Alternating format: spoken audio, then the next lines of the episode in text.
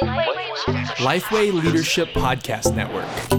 You're listening to Ask Me Anything with Pastor JD Greear. Honest questions, quick answers. I'm your host, Todd Unzicker, and this is where JD Greear says, Ask Me Anything.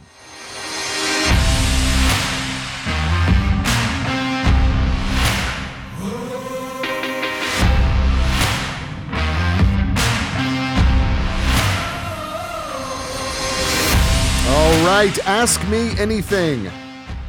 Honest questions, quick answers with Pastor JD Greear. I'm your host, Todd Unzicker.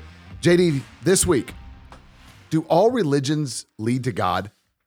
Well, contemporary wisdom would certainly imply that the more sophisticated we become, the more globalized we become, the more humble we will be in recognizing that a lot of people are equally smart and equally as cultured as we are, and they have a lot to contribute to the God discussion. And so we certainly should be humble enough to realize that just because something works for us or just because it's the way we're used to seeing it doesn't necessarily mean it's it's the right way. And certainly, let me just add, I, that is a good way to go through life in a certain humility of Right. recognizing that just because this is my way is not the right way.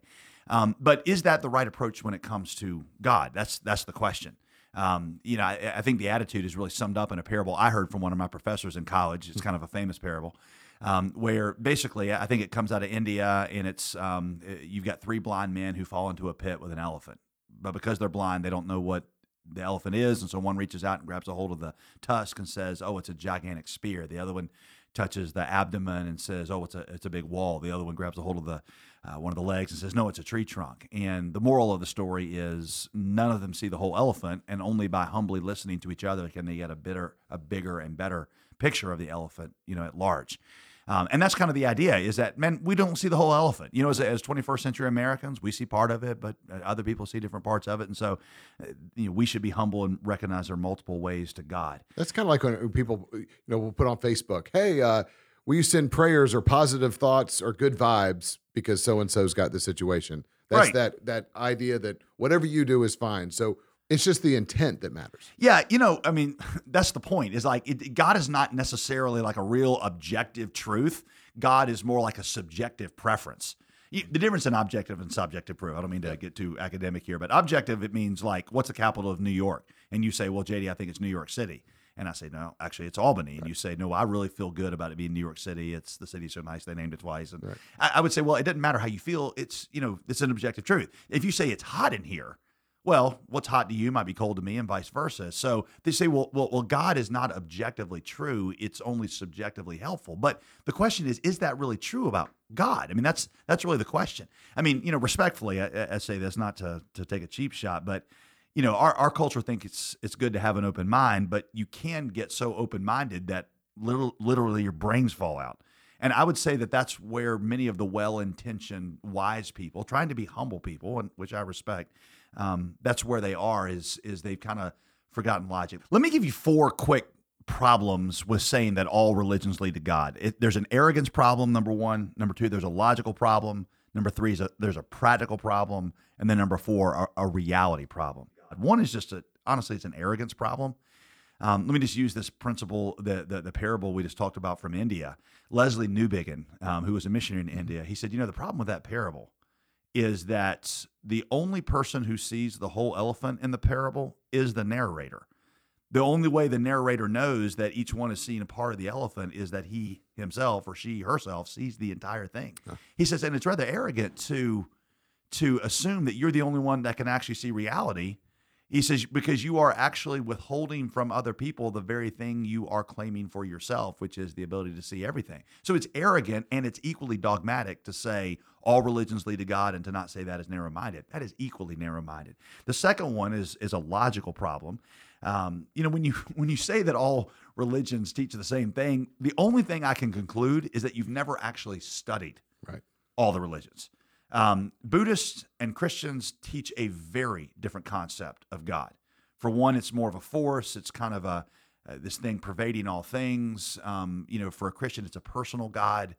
Um, you know, it's it, we have different ideas of of what heaven is and hell is and how people get there.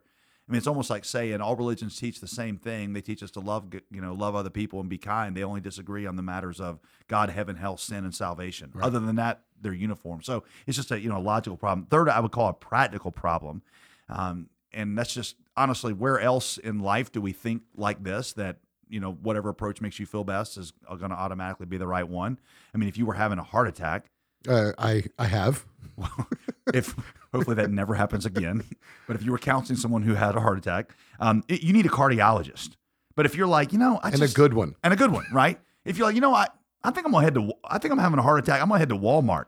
I, I love Walmart. The prices are great. There aren't any pesky employees anywhere to be found who are gonna, you know, bother you, follow you around, asking you if you need help. So um, I'll just take my heart problem there. Well, you might be as sincere and you as you want in loving Walmart as a store, but you're not going to find what you're looking for there. You, you can get a lot of things at Walmart, right? Let's be clear, like pretty much everything, including a Big Mac, an eye exam, a haircut, a tire rotation, a bathing suit that you will immediately regret if you buy it. But a heart surgery, that's not going to be your best bet to go to Walmart. Um, if you want to find a cardiologist to actually deal with a very real problem in your heart, your physical heart, you're going to need to go to where cardiologists go. If you want to find the help of God, you've got to look for where God has revealed Himself and where does God provide His help. Which leads me to the last thing, um, is that you know if if God really is just a fiction that you and I have made up, then yes, whatever subjectively is helpful is is where you should turn. But if God is real, then God is the one who gets to define Himself.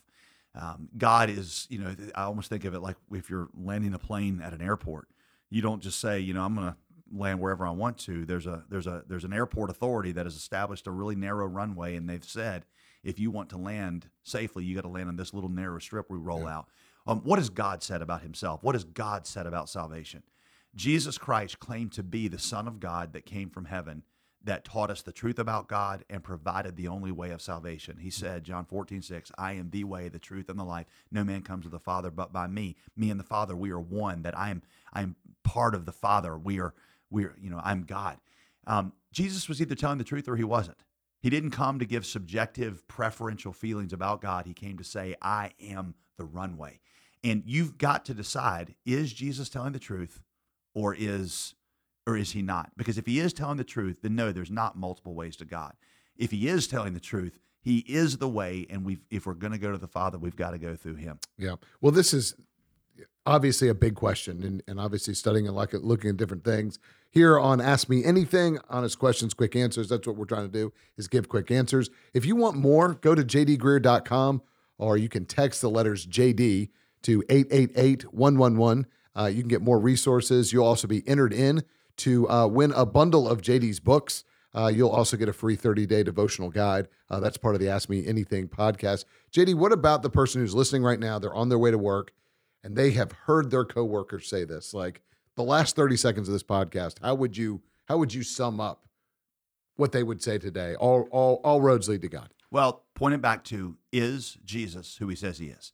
That that kind of Todd, that's where I go in just about every discussion I have of faith, whether it's on a college campus, in a coffee shop, or at the front, you know, down front after church, is that to say, is Jesus who he says he is? Because if Jesus is who he says he is, then what he says about things like heaven and hell are true.